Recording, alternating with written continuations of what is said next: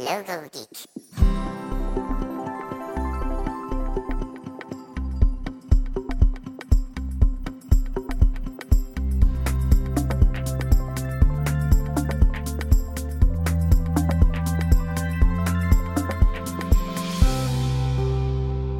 Hey Logo Geeks, it's Ian Paget here, and I'm back with another podcast that's created to help you make a living designing logos.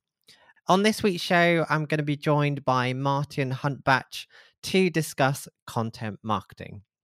But before we dive into that, do you want to win a year long subscription to Creative Cloud? I have three to give away, and this is exclusive for listeners of the Logo Geek podcast. So, to have a chance to win one of these, I want you to design a mood board.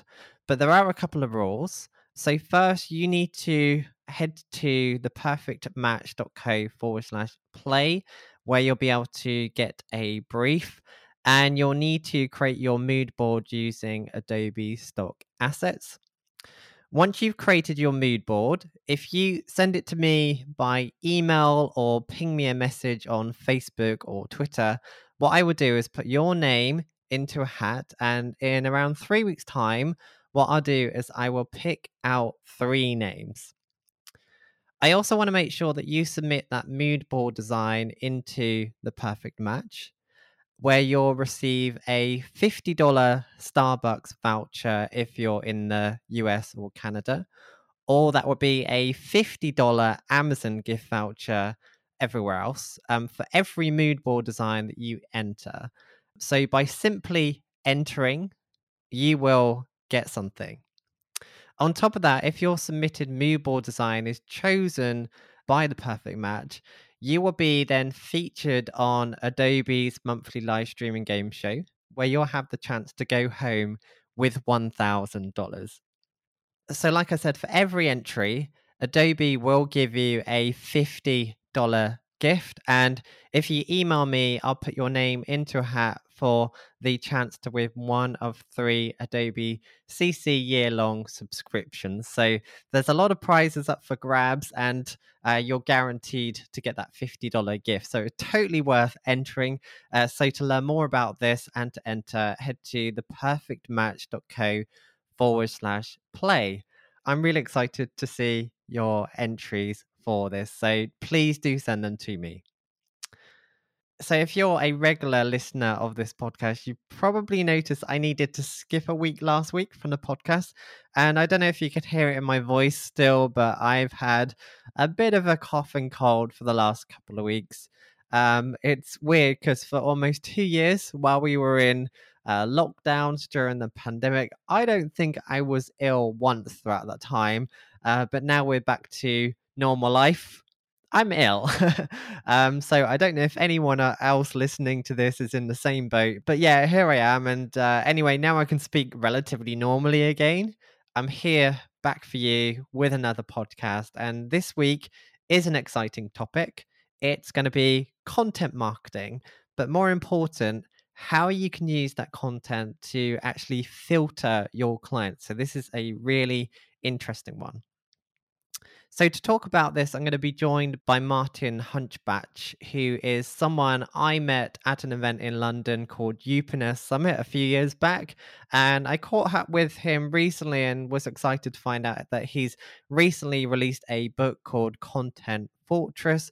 And as it's relevant for logo designers in that content marketing helps you to attract clients. I wanted to get Martin on the podcast to get some helpful tips and advice around content marketing and to talk about his book. So, Martin is the co founder of Jammy Digital, uh, which is a content writing agency here in the UK. He's spoken about content marketing on stages across the country. And after winning the Best Business Blog Award in 2018, he's made it his mission to help as many businesses as possible to attract their ideal clients using content. So today, we're in for a real treat. So, to discuss content marketing and how it can be used to filter your clients, here is the interview with Martin Huntbach.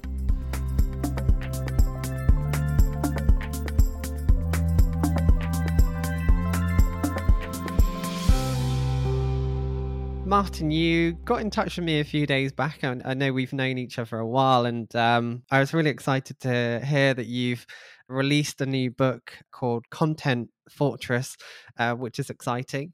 This is about content marketing, and I know that some people in the audience might not know what this is, but I can guarantee that they will be interested in this and will want to know more. So I think as a an opening question to this conversation, can you talk through what content marketing is?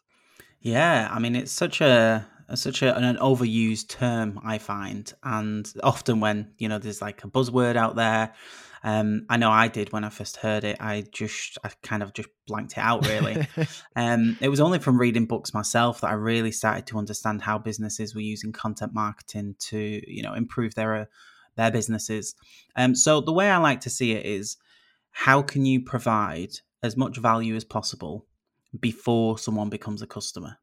So that might be different for all businesses. Um, it might be, you know, I decide to use a, a, YouTube channel. That's my content avenue. Or for you, it might be the podcast. Mm-hmm. Uh, for me, it was uh, blog articles. Um, you know, we we just found that all of the things that we tried for our particular business and for our particular audience we found that articles and creating long form articles was going to be the best way for us to reach our business goals. So, content marketing, you know, people think podcast, YouTube, TikTok now, um, but there's just so many different avenues, and sometimes it's just about trial and error. Um, so that's kind of what content means for me. It's how you can build as much trust and value before someone becomes a customer. And obviously, there are just so many benefits of that as well. Okay, do you want to talk through what some of those benefits are? And and that was beautifully explained by the way. Oh thank you. I uh you, you would think that i sort of like pre-planned that but actually i'm just like it's a re- it's a really oh, interesting oh yeah but you've clearly wrote a book on the topic. Well yeah i think um the benefits are the initial benefits and the reason people reach out to us as an agency and want to you know work with us are generally because of a few surface level things. So you would imagine that people want more traffic. They want you know they want people more people to know their who they are and what they do. Uh, you know maybe you know one level deeper might be leads. And um, and that's kind of a lot of the people who reach out to us are just they want to build more awareness and they want to you know get more leads and potentially sales but at the the sort of the first question people ask is, you know, how can we just get more exposure using content? You know, you hear the term viral, and I want to go viral on TikTok, and I want to go viral on Instagram, and I want to be Instagram famous, and and you know, it, you know, and I know that you can be pretty successful with your business without going viral and without actually, mm-hmm. you know, taking over the internet. So the benefits really are on the surface level are things like more traffic to your website, more traffic to your social media, and more leads. Uh, you know, like people that might want to work with you, or people that just subscribe to your your newsletter, that kind of thing. But actually, we found, and this is why when we wrote the book, and I know you know we're not specifically talking about that. We didn't really want to write a book that spoke about the surface level stuff. Uh, what we found interesting is that when we started to really, really focus on creating content, we focused on creating content that led to sales. So, yes, you're going to get traffic. Yes, you're going to get rankings and, you know, search engine uh, rankings and lots of keywords, depending on what platform you're trying to, you know, create content for. But we just found that ultimately businesses are only successful if they make sales. And and that's what we found. So we were creating content and we were some of the benefits that we specifically saw, I'm not saying everybody's going to see these results, is when we were doing it, we were mainly building websites. Now, trying to rank online for website related keywords and, and SEO and things like that is obviously extremely competitive. So we didn't pick the best niche, uh, really, but we still saw success from creating content on a consistent basis. So, in terms of what we saw, we saw an increase in traffic from a few hundred to a few thousand uh, within the space of 12 months. We'd increased our traffic by 10 times, and that's in a very competitive niche. Uh, we found that we were attracting, you know, better clients in general. They were more educated because when they spoke to us, you know, they wouldn't ask so many basic questions. So that actually made the sales process slightly easier as well. Um, and over that time, we increased our prices like multiple times because uh, it got to a point, and this is where kind of the the underlying benefits are, which is when you get to a point where, and I say benefits, but also this is a bad thing, and this this caused me personally quite a lot of stress, is that we were generating so much traffic and we were generating quite a lot of leads, but there at that point it was just kind of me running the business, and uh, my wife still, was still working, uh, so which we both now work together, and um, and I was finding that I was kind of getting lots of leads, but the leads weren't all always great leads. You know, I was just being inundated and I didn't have time to actually do certain things within my job. And I, I just felt the pressure. And uh, we call it email anxiety. So I'm sure you've been there before. I'm sure a lot of listeners are. Is when you get an email from someone because they've consumed some content and they think, oh, great, this person's going to help me. What are the chances that that person is your ideal client? You know, it's not going to be 100, it's not going to be 80%. It might be 50 50 if you're lucky. But ultimately, we just found that out of all of the leads and inquiries that we were getting through because of our content, there were maybe only 20, 30% potentially that were really, really great clients and great prospects. The problem is, is when you get an email and you know that, that you're getting vibes that they might not be the right client, maybe they're asking what the price is before they're asking about the value and what, what it can do. And we just found that we were we were I was losing sleep because I'm like, I really got to reply to that email and I don't know what to say because they probably don't have the budget. They're in the, a wrong niche and I don't think it's going to work out because we had a certain price point. Um, and obviously, you've got to deal with that. So even if you're getting leads through it's, and traffic, it's not always sunshine and rainbows. You've got to have a strategy and you've got to be able to deal with that. Um, so we actually transitioned our content from being more traffic focused and lead focused into more filter focused. So we are able to filter it through, and that's where the term content fortress came in. Oh wow! Now that makes a lot more uh, sense. I, I, I really love this idea of uh, using content as a filter rather than simply uh, focusing on purely creating content for the sake of it. Mm-hmm. So we definitely need to talk about how you're using it as a filter. But uh, I think before we do, uh, I think uh, we need to talk about actual content creation itself. So, how do you go about creating content? Like, where do you start? How do you know what to uh, write or talk about? So, one of the obviously, I can tell you we've got a, a shed loads of free resources on our website, but actually giving you tangible information. Just to pause you, what what is your website, and then I can get people to go there, and I'll also link to it in the show notes as well. It's at jammydigital.com. Fantastic. So yeah. people can go and check that out, and I'll link to it in the show notes as well. Yeah, we've got like a learning center on there, so there's lots of free content and little quizzes you can take and stuff like that. So it's uh yeah, we try to make it as helpful as possible. Brilliant, um, brilliant. Because I know, um, in, in, terms of the time that we have, so this would be like mm. an hour long conversation. There's mm. only so much that we can go into, really. And with my background, I used to work for a web design agency, and mm-hmm. uh, as part of that team, there was an SEO team. So I do have a background sort of in SEO because I worked alongside the um, team.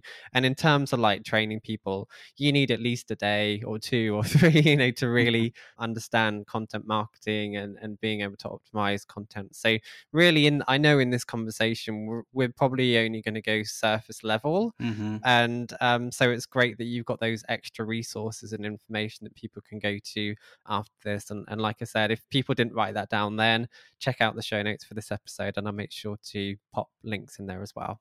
Fantastic. Yeah, absolutely. I mean, if we were to go through everything we we know, it would uh yeah, it would take a Yeah, we'd be here all day. absolutely. Um but no in terms of, you know, the when we first got started, um what we the content we created was quite broad about questions that we used to get asked on a regular basis. Um quite often the questions that if you sat down you said I'm going to create some content one of the mistakes that we made when we first started content is we made it too technical and out of reach for our ideal customers. And I can't like, I mean, I, I know I said that really quick, but I can't stress the importance of that. So there are agencies, and you talk, you spoke about agencies, and we saw this too. A lot of people think, oh, you're going up against these other people, and they've got big websites and things the worst kind of content we see are generally from agencies. Uh, they write content that's quite thin. They write content that's you know there to elevate their authority without actually giving some content away. So you might see stuff like, "Oh, we've recently released a blog post about a, an award that we've won," or they may start writing um, super technical stuff because they've got someone on their team to write it and they only know, you know, C or whatever, some technical jargon term that nobody actually really cares about so the really fine kind of um, sort of the area in which you want to create content is what questions do your customers ask you on a regular basis?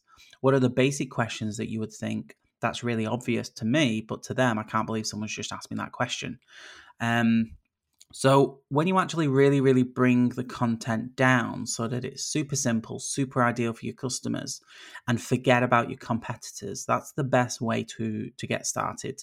If you can imagine the top 10 questions that you get asked on a regular basis, one of the things that we found is when we started producing that kind of basic content, we found that you know, people didn't ask those questions anymore because they were on our website and they were checking us out before they actually booked a, a sales call with us or an, a discovery call. So they were self educating before taking up our time. So that's a really, really good benefit. Obviously, that doesn't necessarily stop people from getting in touch if they're not the right fit, but that's the best place to start. Think about the really straightforward questions that you can ask, or that you can answer, should I say, on your website. Uh, and that kind of we didn't create content every single week. We maybe in our first 12 months created maybe 20, 22 pieces of content, which is like a little less than one every other week. Uh, so that kind of content, you know, we were just realizing that if we just focused on really answering those questions that we get asked on a regular basis, then that would get us at least it would make for easier conversations. At least it would allow people to learn a little bit more about what we're talking about. And increase their trust within us because we're just answering basic questions that we know that they're asking. Um, and that's how sometimes the best content can get created, no matter what tools you've got online that can calculate the best keywords and what you should write content for, or how to look at the metrics and the data. Sometimes the best thing that you've got is your email when people ask you questions that you might find annoying, mm. or phone calls when they ask you questions about you know um, just how you how you build a website from start to finish. That's a question that we used to get asked quite a lot. And that's definitely something that we decided to answer on our website. And those questions sometimes get missed because they seem so trivial and basic but those are the questions that your customers actually want you to know.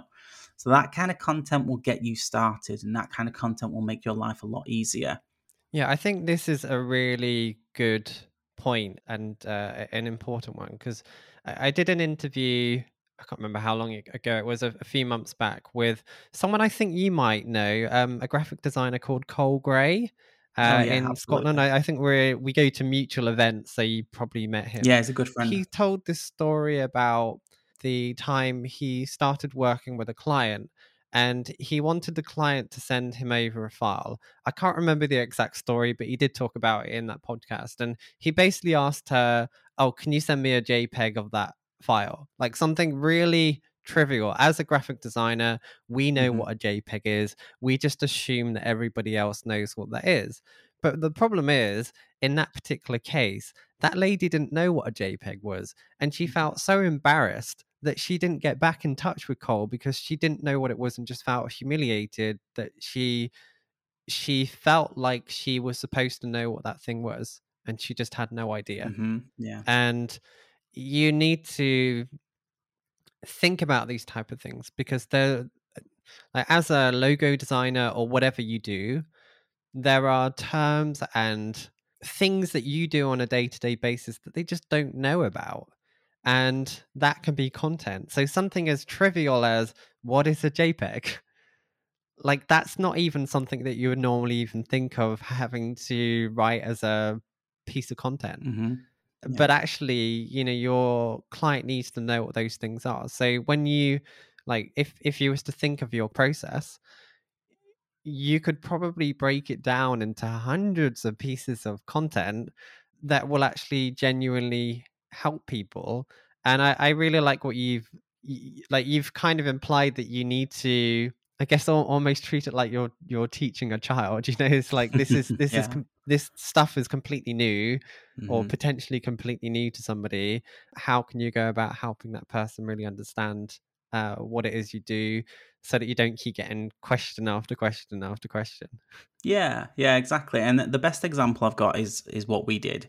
So before we actually really focused on this, the piece of content that I published before I changed my approach was what is a 301 redirect and why do you need to know?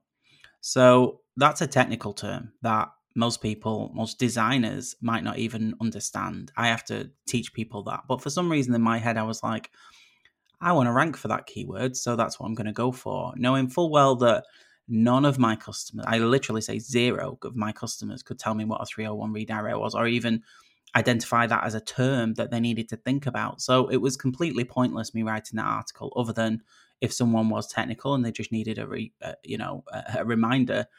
So when you compare that to the first piece of content I created when I changed my approach, and it was how much does it cost for a website? So the the difference is vast between here's a technical term that you've never even knew existed, or what is it a guaranteed question that you're going to ask me? You know, it's hundred percent guaranteed that someone's going to ask you that question when they want to work with you or when they're browsing online. So that's the difference, really. The difference is making it so obvious, making it so achievable for someone to get an answer that you know that they're asking a question about. Um, and I think that's probably the simplest way to be effective. And it sounds so straightforward and it sounds so simple. And it's like, well, if it's that easy, why aren't other people doing it? And it's because they're not taking this approach. They're not treating their customers like like royalty, I suppose, and like, you know, just answering every single question that they've got. And this concept really was brought to light from the the book They Ask You Answer by Marcus Sheridan. He's also a good friend with me and with Col Gray as well. Um, but that's where I kind of really, really, it really hit the nail on the head for me. Um, that was how I was able to start getting more traffic, more rankings, and, and more leads uh, and more sales it just so happened that when we were writing that content that was really helpful and easily accessible and great, we were still attracting some people that we did really didn't want to attract and weren't the right fit for us, and that's why we had to t- kind of change things up slightly. Sure, sure. I, I'd I'd like to go into the actual filter more, but I think in terms of like creating content, so at this point, I, I think within a fairly short space of time, you you perfectly described how you can figure out what what the like question should be that you want to answer. But I guess when we talk about content at the beginning of the podcast, you you broke down what the different types of content are. But I think it's worth going into this. So we got a question. We know that we need to answer that, and now we want to create some content. What are the different forms of content that we could potentially create in order to help our uh, target customer? So it really depends on who your audience are. You know, do the audience know that your product and service will is, is something that exists that that will benefit them? For instance, logo design. You know, is that something somebody's going to be searching for? Logo designer in Manchester or London, um, or even cheap logo design or whatever. There are people out there who understand what logo design is, so those people will be searching online maybe they'll search YouTube, maybe they'll search the Apple podcast, but more chances are if they're searching for someone to help with a logo, they might just go to Google, which is still the number one uh, website in the world. And um, until something better comes along, it probably still will be.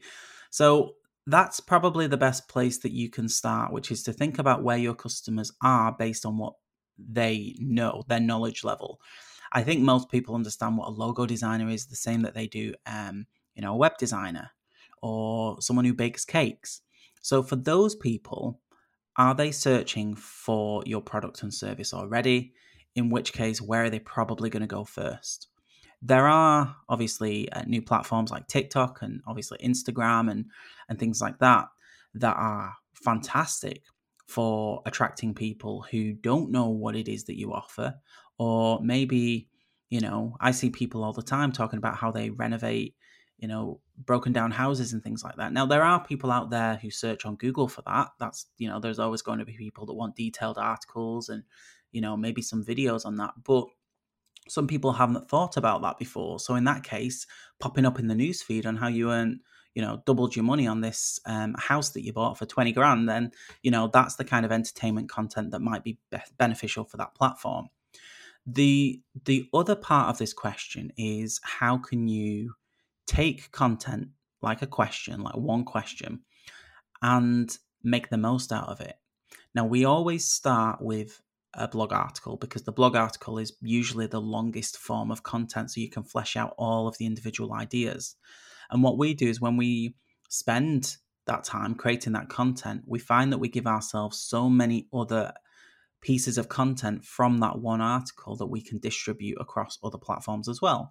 Things like LinkedIn, you know, at the very least, we can take our article and break it up into five to 10 individual LinkedIn posts. That would also work for Instagram. You know, so it's about thinking about where your customers are before writing the content or producing the content and then distributing it uh, you know not just copy and pasting it. Sometimes you will have to play around with it a little bit more especially with linkedin. Um, so it's about where your content starts the platform that it starts and where it can go once it's been produced. We just found that most of our traffic comes from google so we're going to stick with that first you know, we've got people searching for what we do, but we've also got people searching for answers to questions and problems that they're facing, like how to rank a website on the first page of Google, you know, how to write a headline for a blog post. Those are the kind of con- those are the kind of ideas that mean that we focus more on Google traffic and rankings and we start with the article and then we can actually just carve that up and use it on other platforms as well. You know, you have to be realistic and ideally you would have a social media person that can create new content every single day for those platforms. But if you're trying to keep things lean and there's only one or two people in the business, that's the best way that we approach this, which is publish content on your preferred platform first that makes the most sense for your target customers, and then make time in the diary to take pieces of that and distribute it across other platforms as well. I can't stress enough the concept of repurposing content. That's something I know I need to do more of because um, I'm frequently creating new content on a weekly basis, uh, in particular through this podcast.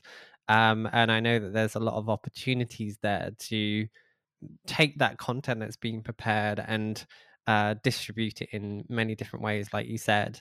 Uh, I, I, think in the graphic design space, people that might be familiar with Michael Janda, he has a fantastic Instagram feed.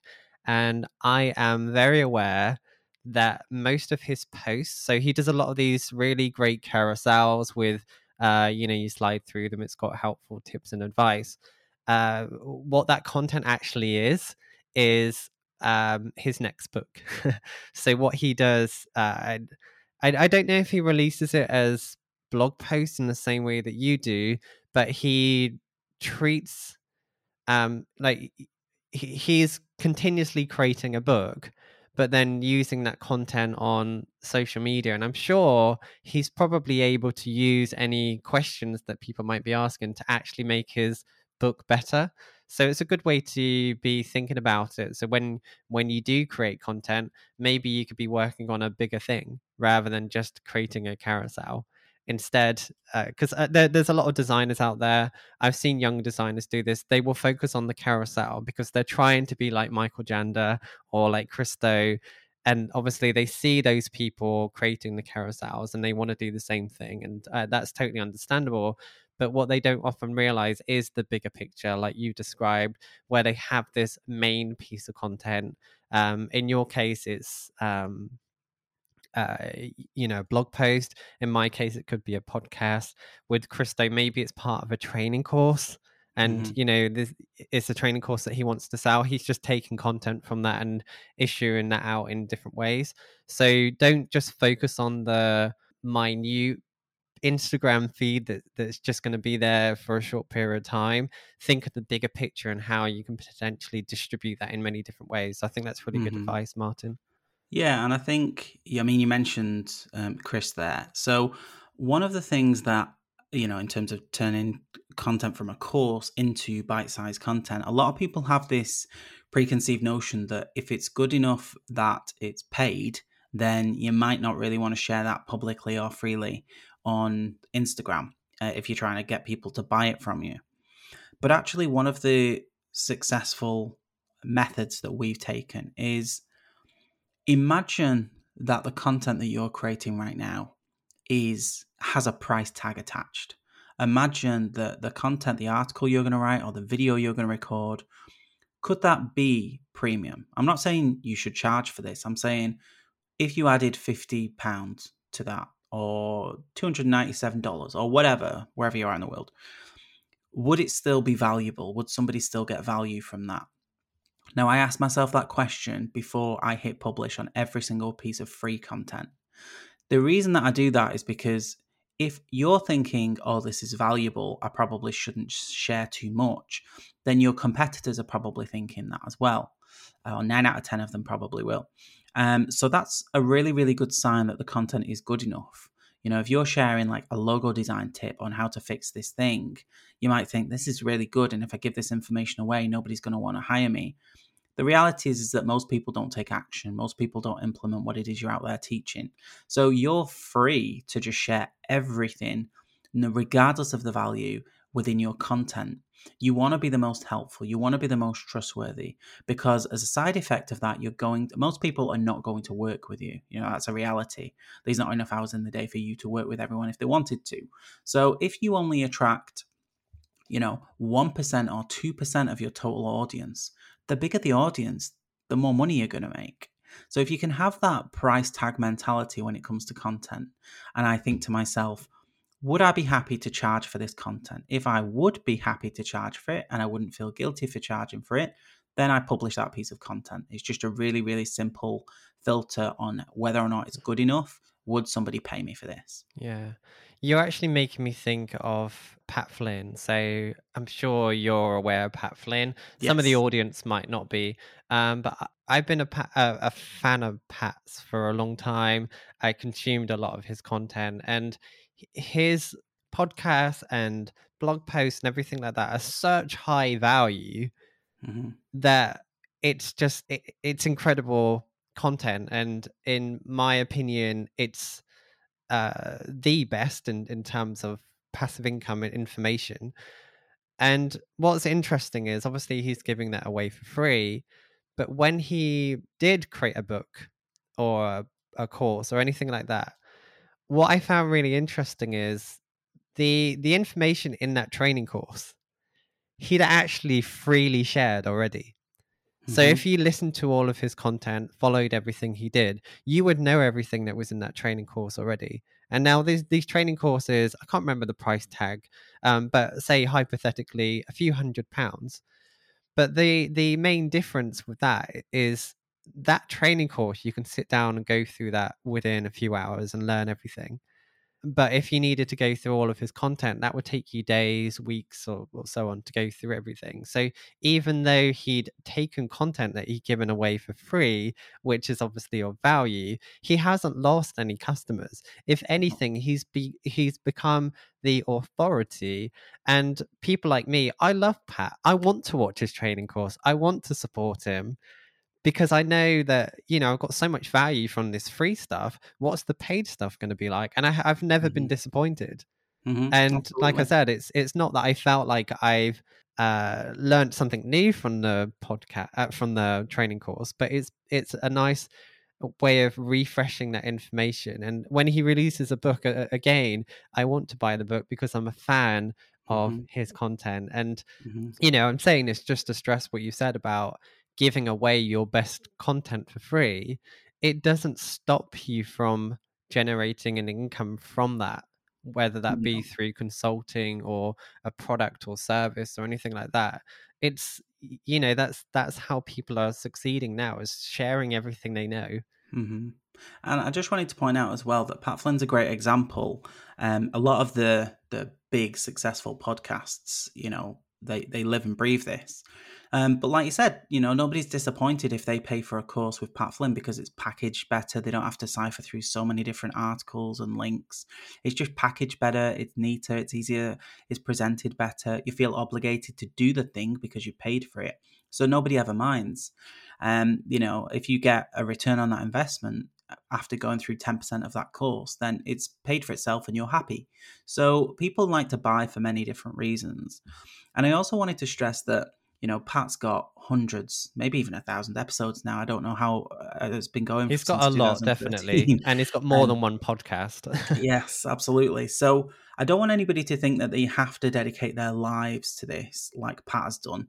Um, we found that we were getting great results from writing one article that answered one question. So, for instance, as an example, off the top of my head, we found that we were getting a question quite a lot, which is I've built my own website or somebody's built my website and it's not ranking in Google and I don't know how to fix that.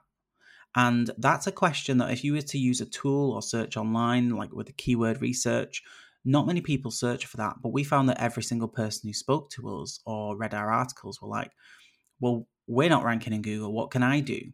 Uh, we know you're writing lots of helpful content. So we actually wrote one article, which is why you're not ranking in Google and how to fix it. Now, that one article obviously attracted a lot of traffic, it attracted leads, we've taken on customers from that article. But that was only one article, and we found that we were getting some success. So when Pat Flynn creates all of these articles or these podcast episodes and dedicates his entire life to free content, you can do that on a much smaller scale. Mm-hmm. Pat Flynn's a very, very rich man because he produces very, very rich content you don't have to have as much money or as much success as Pat Flynn to get the same results. It's just you doing what you do on a smaller scale. So be ultra specific about the content you produce. Do it the right way. You never want to produce content that you think, I need to produce a piece of content, so I'm just going to put this out there and hope for the best. It's much better for you to produce fewer articles or fewer videos and actually get the content right rather than just sharing content for content's sake um, because you can you can achieve exactly what it is that you've just explained Pat achieves, which is people buy his course anyway. People um, find that it, it delivers a decent return on that investment. People love it and they're thankful for it, even though the content's similar. And uh, that's something else to be aware of is that if you're not prepared to produce this content for free, your competitors might start, you know, clocking onto this as a as the best way to grow their business, and they might get there before you. So, I definitely think logo design and design in general is is a big opportunity. Uh, you know, in websites and SEO and with with online income, there's a lot of comp- comp- uh, competitors out there. But in the design space, there are obviously some some big names. You've mentioned a few of them uh, mm-hmm. uh, on this podcast, but it's very when I stumble across designer websites, they're they're very design heavy. They look very beautiful. They're very clean and clear. The problem sometimes is like photographer websites is the imagery sometimes makes for great experience, but without content on the website, without articles, without some helpful guidance, the images by themselves won't do a lot of the selling, won't do a lot of the educating. They won't answer things like what is a JPEG. So I do think that there's room for that. And I know it's something uh, Col Gray from Pixels Inc. has done quite a lot of. He's really, really mm-hmm. tried to focus on content these past few years. Uh, his big thing, obviously, is his amazing YouTube channel, but he really has focused on content as well, and it does help throughout the, the, the buying cycle when you're able to send articles to people and you say, I've produced this content, this answers that question, and it just makes things a lot easier. Yeah, I think Col's actually a very good example of this because he has his YouTube channel, and obviously, graphic designers are interested in this and they are following him. Um, but he's not targeting graphic designers in the same way that I am. Like this podcast is a podcast for graphic designers, but in terms of what Col's doing, almost all of his content is for clients. They are answering questions that clients are searching for. So, in terms of that video, that content marketing that he's doing is specifically for potential clients, not for graphic designers. It just happens to interest graphic designers anyway. Absolutely. So, just before moving on to the second half of this podcast, where we're going to be discussing how to use content marketing to filter clients, I want to once again give a shout out to The Perfect Match, who have kindly sponsored this episode. As designers, we're frequently designing mood boards, but how good are you at communicating the intended messages? Well, now you can find out. I want you to design a mood board using Adobe stock assets and to then enter that into the perfect match. Every entry will receive a $50 gift voucher from Adobe, but you'll also be entered into the chance to be featured on Adobe's monthly live streaming game show, where you could also win $1,000. On top of this, if you do enter, let me know by sending me an email or a message on social media. And what I will do is put your name into a hat for a chance to win one of three Adobe CC annual subscriptions, which is an offer exclusively for listeners of this podcast. And what I'll do in around three weeks' time, so at the time of releasing this, it's around the 24th of May 2022.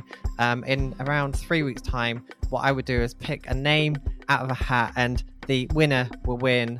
Well, there would be three winners. They will win one of three Adobe CC annual subscriptions.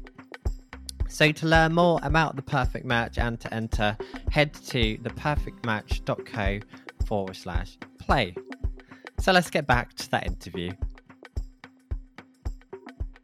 Cool. So, I want to talk a little bit more about this whole idea of filtering things down. So, we spoke about, you know, what content should we create, and we've spoken a little bit about, um, you know, actually creating that content. We could possibly go into that in more detail if we have time. Um, but I think this filter thing is an important thing that we should go into first. So how how do you go about going from simply creating content to get traffic to creating content that is filtering out the, the, the people you don't want and attracting the people that you do want? Mm, yeah, it's a really interesting one, and um, often people don't think that they they have this choice. They don't have this option. You just attract who you attract, and um, and there's some you know magical uniform unicorn customers that will just be perfect and they'll get in touch with you and they're just going to pay you 10 times more. But in reality you have quite a lot of um, you know responsibility to in order to attract and repel your customers and the ones you want to work with versus the ones you don't. So how it came about is like i mentioned we were attracting lots of leads traffic leads and, and, and opportunities for sales. But we were finding that some of the people that uh, you know wanted to work with us, maybe they didn't have the budget, and if they don't have a budget, you're going to have to, you know, quite often a normal typical sales process is you don't you don't know what their budget is you don't know what they don't know what your prices are so they book a call with you they spend an hour on the phone and at the end you might be brave enough to say what's your budget or if not you tell them the price that you charge and then they say, "Oh wow, I really can't afford that." I was expecting it to be a few hundred, and you just quoted me over a thousand or whatever it might be. Um, and then you've given up all your time because you're so polite. You didn't bring it up earlier, and um, you know every sales call is different, so it, mm-hmm. it really mm-hmm. depends. The point is, is that we were just finding that when we were speaking to these people, we were getting frustrated, not with them, but with the fact that we'd spent time doing that and booking the call. And you know what it's like trying to get things in diaries. Sometimes it's a nightmare. So we just found that we needed to stop that from happening. And the very first thing that we did is we started to create content to stop mistakes like that from happening. So one of the things that we found is uh, the one of the first piece of content I'm trying to think off the top of my head uh, was why you shouldn't spend thousands on a brand new website when you first launch your business. So there's this idea that everyone's your customer as long as they've got money. But in reality, we found that the customers that would take longer to deal with, maybe they don't have the budget, are brand new business owners. You know, maybe they've just left the job or they just want to start a, a new business. And for us to take over a thousand pound off them, it didn't feel right because they hadn't fully established a customer base. They didn't have, you know, ongoing sales. They were just starting out. But when we were on sales calls with people, you might get sort of 20, 30 minutes into a call and they say, I haven't got much of a budget, but really, you know, even if they did have the budget, it wouldn't be the right thing for them to do. So we actually created a piece of content that said why you shouldn't invest if you're brand new. And what that meant is that we could establish whether or not they were new business owners, uh, you know, when they sent us an email, because they'd, they'd say things like, I'm just starting my business. I'm looking for a web designer. Can you help? Can I book a call? Can I book a meeting? So we created that content to stop us from speaking to those people. We'd send them a really helpful email and we'd say, you know, if you're brand new to business, it might not be the right time for you to work with us. Maybe you want to find a cheaper web designer, maybe you want to do it yourself using some software. But rather than saying, no, we can't help, we actually wrote that article and sent it to them. And then we're extremely thankful for that. So that's one way that we really, really started to flesh this idea out to say, you might not be uh, in the position yet where you're going to benefit from our services. And it obviously takes you a while to understand who is your customer and who isn't your customer. But that was just something that we got a little bit frustrated with. So it was what was happening within our business that dictated the content that we produced. Um, so there's certain I can't think of any any other examples, but every single time that we had a a problem within our business, we were like, have we created a piece of content to stop that from happening again? Have we created an article that says why we why you shouldn't work with us? You know, so you know, new business is one thing, but there's so many other different people out there aren't our, aren't the right fit for us.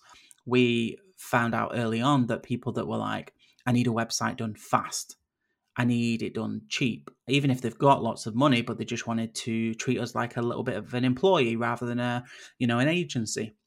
So we actually created one article that said seven reasons you shouldn't work with us, and we listed those reasons so that people could self-educate.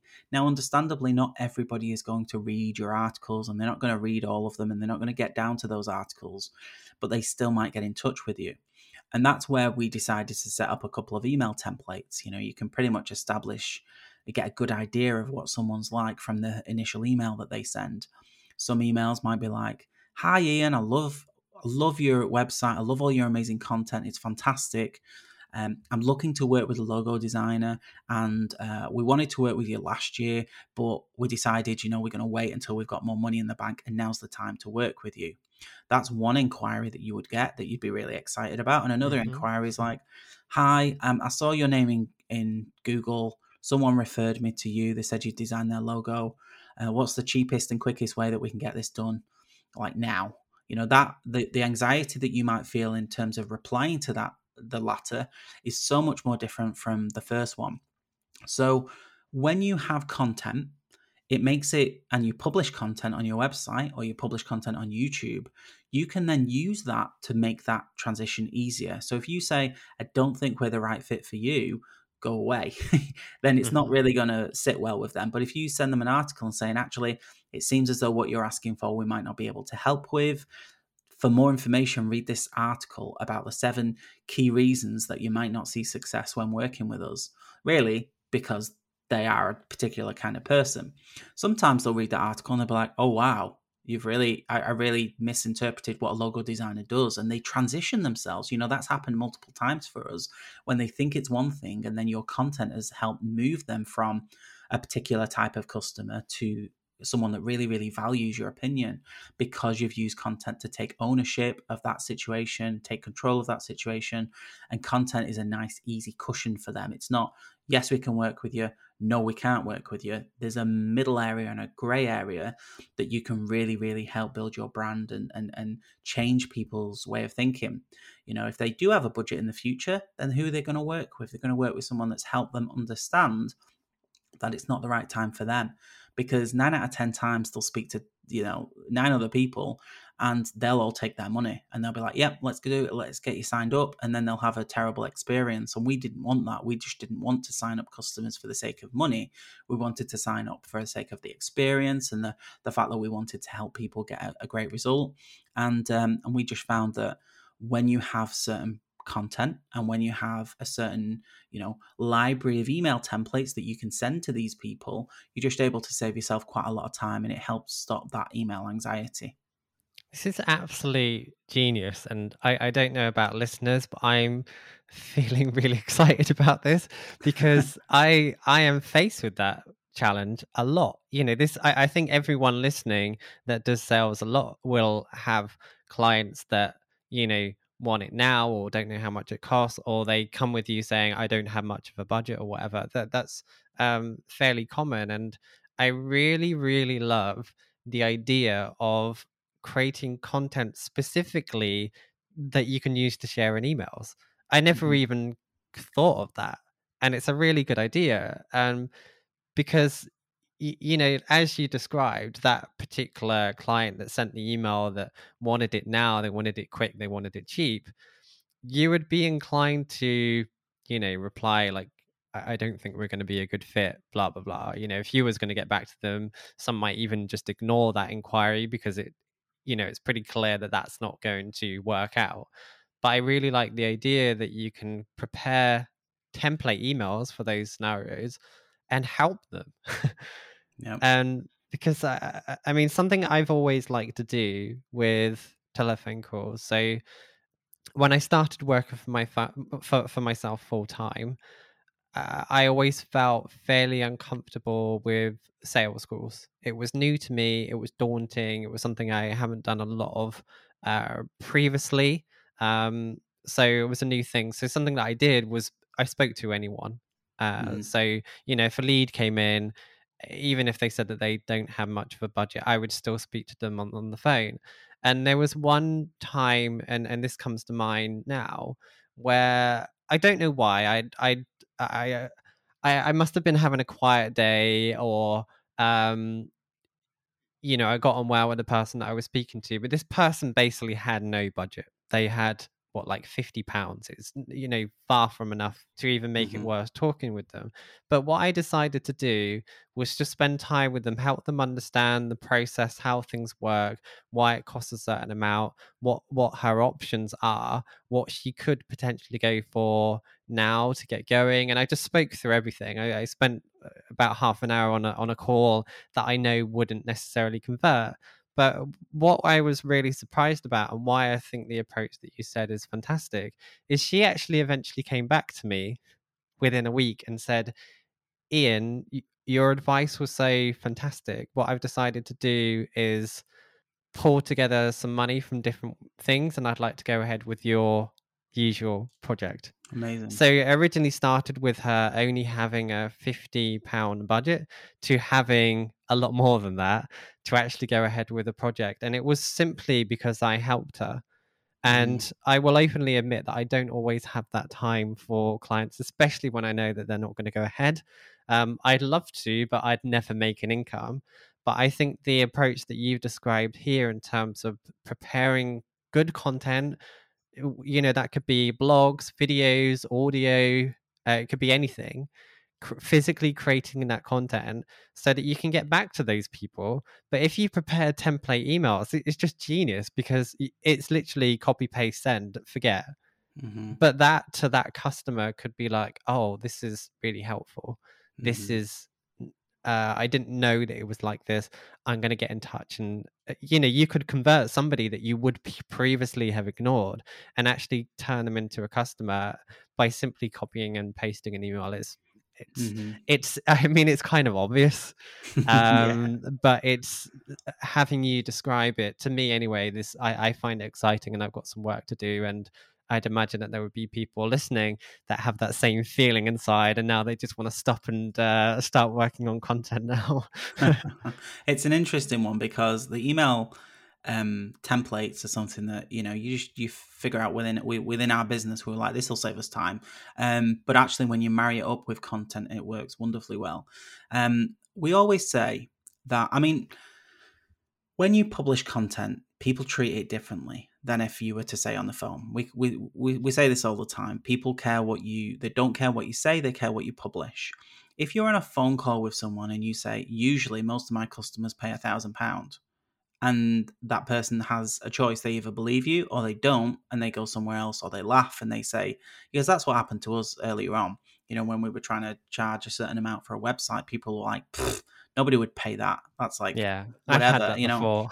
yeah, even if it's like a normal price, isn't it? It's not, not particularly expensive. Some people just have a different different idea, and I just found that people will care and believe more about what you publish. So if you put your name to something and you write an article to say the average amount of money that people pay us is between five and ten thousand, then people will believe that. People want to believe what they read on the they they believe the news and sometimes that's not correct. So why wouldn't they believe an honest logo designer that's talking about how you can grow your business with logos and what impact it has? And you produce an article to say this is what people typically pay and here's why and here's what's involved. And you mentioned it before the process. You know one of our best um, performing articles was our 31 step process to building a website And throughout that article, we would send that to any new inquiries, regardless of if you know they were good or bad or whatever. We could send that to people to say, "Here's exactly why we charge a certain amount because this is the process that we follow." You may have thought that it was as simple as you know add a few images to a website. It's not the case, and here's exactly why. So when you actually are more honest and transparent about your processes and the way you do things, the price often doesn't seem like such a huge issue, but you have to be prepared to be honest and upfront about the real questions and the real concerns that people have. You probably see now why writing about why a, th- a 301 redirect is, impo- is important for your website probably doesn't perform as well as mm. the kind of content that we're discussing now. And I think when you do get over that that hurdle and you get started, you'll naturally start to pick up where you need to create content and what problems you need to solve. You know, you can transform your business completely just using content that you sit down on a Sunday evening and just decide to solve a problem a week. You know, even if it's if it's relatively short, but you can use it within your sales process. Maybe you want to go into more detail, like the 31 ways to build your website that's potentially going to rank well and it's potentially going to drive some traffic but it's also going to improve that customer um, and you know when you when you loop it into your emails, you just you can't really go wrong. And uh, we're just finding now. Um, you know, we spoke about the benefits at the start of general content and the content that we were producing before, but the benefits now are completely different. And we never would have realized the benefits even after seeing the results initially. So, some of the, re- the benefits is we never have people on the on a call who don't know our prices, who aren't aware of the sort of price range that we charge. So it makes for a more interesting conversation. The sales calls are 20 minutes versus an hour and a half like they were before, which saves us a lot of time. And we're also converting, you know, 90% of the proposals that we send out. So we're not wasting any time on people who can't afford to work with us or maybe they're not the right fit, but we're also not sending them RC emails that says we don't want to work with you if you can't afford to pay us. It's a really, really interesting, um, automated, sort of semi-automated way to save time, treat people with respect, and attract higher paying clients. You know, it's kind of the perfect trifecta, really. Yeah, definitely, definitely. Well, we've been speaking now for about just over 50 minutes, and uh, we've only really scrape the surface of this, but I think we've done enough to inspire people and to, um, you know, direct people how to approach this. But obviously, there is more that people might want to learn about. Earlier, you mentioned about your website with lots of resources and so on. Um, we've briefly mentioned the book. I think we should talk about this a little bit more in the last few minutes that we have here. Can you tell us more about your book? So it's called Content Fortress. I haven't mm-hmm. yet read it myself. So um, do you want to tell us a little bit more about that book and then we'll wrap things up? Of course, yeah, absolutely. So it was my wife and I that wrote the book. Um, I was saying before we hit record that we wrote it during uh, COVID. We sort of announced that we are writing a book, and then COVID and lockdown happened. Uh, so yeah, we we wrote that during lockdown, so that was fun. We'll never forget that. Um, so yeah, the idea of Content Fortress is everything that we've spoken about on this on this call um, about being able to attract better customers and repel the ones that you don't want to work with. That's what the book's about. So if you want more details and sort of uh, some email templates and things, that's all in the book as well.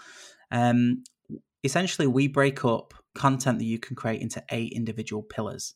One of the pillars is repelling content, like the content that we've been speaking about. Um, some of it's how you can actually sell your products and services as well. So we have like eight pillars, and we have one of them that's sales content. So we've kind of got eight pillars. You really kind of want to just spend time creating content, um, you know, across the eight pillars. If you're ever struggling, you've got a book, a resource. It's kind of like a handbook on how to do that. Uh, we've got some great examples as well from completely different niches, B2C, B2, uh, B2B, uh, about how people are using content in order to demand their perfect customers. And I think that's what it's about. You know, if you're there and you're publishing content and you're actually producing it and sharing it with people, you just will naturally attract better customers. It's probably the biggest benefit, I think, to the book, uh, to reading the book or the entire concept. Uh, so it really just depends on, on what your goals are. If you want to produce content just for traffic and rankings, that's great. But at some point, you're going to have to filter through who you want to work with. And that's where the book comes in handy. So it's kind of like one level deeper from just traffic generating content. We don't talk a lot about SEO in the book. We've got courses and blog posts for that. This was a slightly different angle on how you can really take your business, uh, you know, especially for a service based business like logo design, you know, how you can demand better customers and make sure that they they pay what you want to be paid. Um, so yeah, that's really well. And also, I noticed on your website that is it ten percent of sales go to Mind, go to the yes. charity Mind. Absolutely, yeah. So we, um, you know, I told you briefly that you know, I struggled when I was dealing with all these people. I struggled that I was uh, having to re- re- respond to, you know, multiple emails a day. I just didn't have time to do my job, and it caused me quite a lot of stress and and uh, anxiety. So, you know, I struggled with my mental health when I was in that kind of period. Uh, it was only after implementing this strategy that things got better. So we decided when we launched the book to donate 10% of all sales, not profits, all sales to um, to Mind. So yeah, they're they're an amazing charity and they do some amazing work. Yeah, that's very generous. And um, I, I, know through this podcast, I'm very much an advocate of mental health. Um, if anyone is struggling, um, speak to somebody, get professional help if you need to. It's totally normal. I fully support it. I admire people that do look after their mental health as much as their physical health. It's important. And if you don't look after that, then you know you're you're gonna struggle so thank you for supporting mind and and for being open about those uh, struggles yeah cool fantastic well this has been a brilliant episode uh, i think there's been a lot of really solid takeaways so um, martin thank you so much for your time and um, yeah, uh, maybe we need to do another episode again in the future about some to. other area of content marketing. Uh, but uh, yeah, thank you so much for your time. It's been great to speak to you. No, I absolutely loved it, and um, yeah, whatever anybody else needs, you know, I'm uh, I'm sure I can help. Brilliant. I'll li- I'll link to your website, book, and everything in the show notes so that people can find your content, book, and uh, reach out if they have any questions. So brilliant. Thanks, Martin. Wonderful. You're very welcome. Thanks for having me on. So, if you want to learn more about Martin and his book, Content Fortress, head to his website, jammydigital.com. I'll link to that in the show notes along with his social profiles in the show notes for this episode, which you can find by heading to logogeek.uk forward slash 136. And don't forget to check out the sponsor of this podcast, The Perfect Match, and start working on your mood board design for a chance to win $1,000. To find out more about that, just head to theperfectmatch.co forward slash play. And if you do enter, let me know. And what I'll do is I'll put your name into a hat for the chance to win one of three Adobe CC annual subscriptions, which is an offer exclusively for listeners of the Logo Geek podcast. So that's it for today. Thank you so much for listening. I'll be back the same time next week for another exciting episode of the Logo Geek podcast.